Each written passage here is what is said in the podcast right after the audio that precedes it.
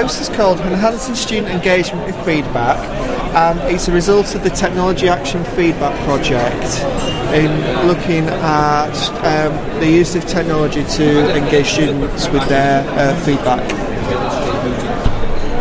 Do you want us to tell you about it as well? Yes. Okay. Um, we interviewed 20 students from across four faculties, um, and we talked about um, feedback and how they use their feedback and things like that. So um, the, we looked at three interventions: um, online publication of grades and feedback using the um, Blackboard Grade Centre.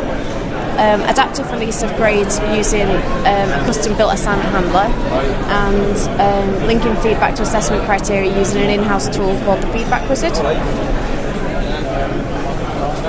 What did we find to do it? What did we find? Well, we looked at we looked at what particular um, aspects of the technology most engaged students in their feedback. So, for example, um, there tended to be a lot of logistical benefits of using the Grade Centre for publishing feedback and, and grades. Uh, for example, uh, feedback is pushed down more directly to the students. Uh, students have got control over how, when, and where they receive their feedback. They can engage with it in privacy. Um, and that has, therefore has more learning benefits, such as, for example, because it's pushed to them directly, it's, kind of current and more meaningful in terms of the original assessment, and they can act on it more more readily.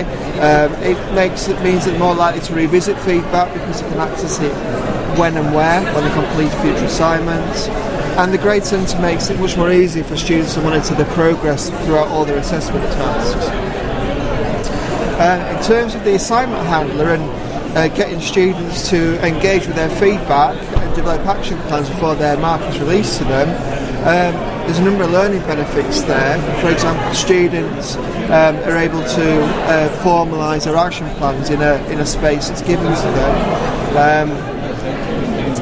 And the, the process of reflection is, in, is, is enforced to students and again it enhances student engagement with their feedback.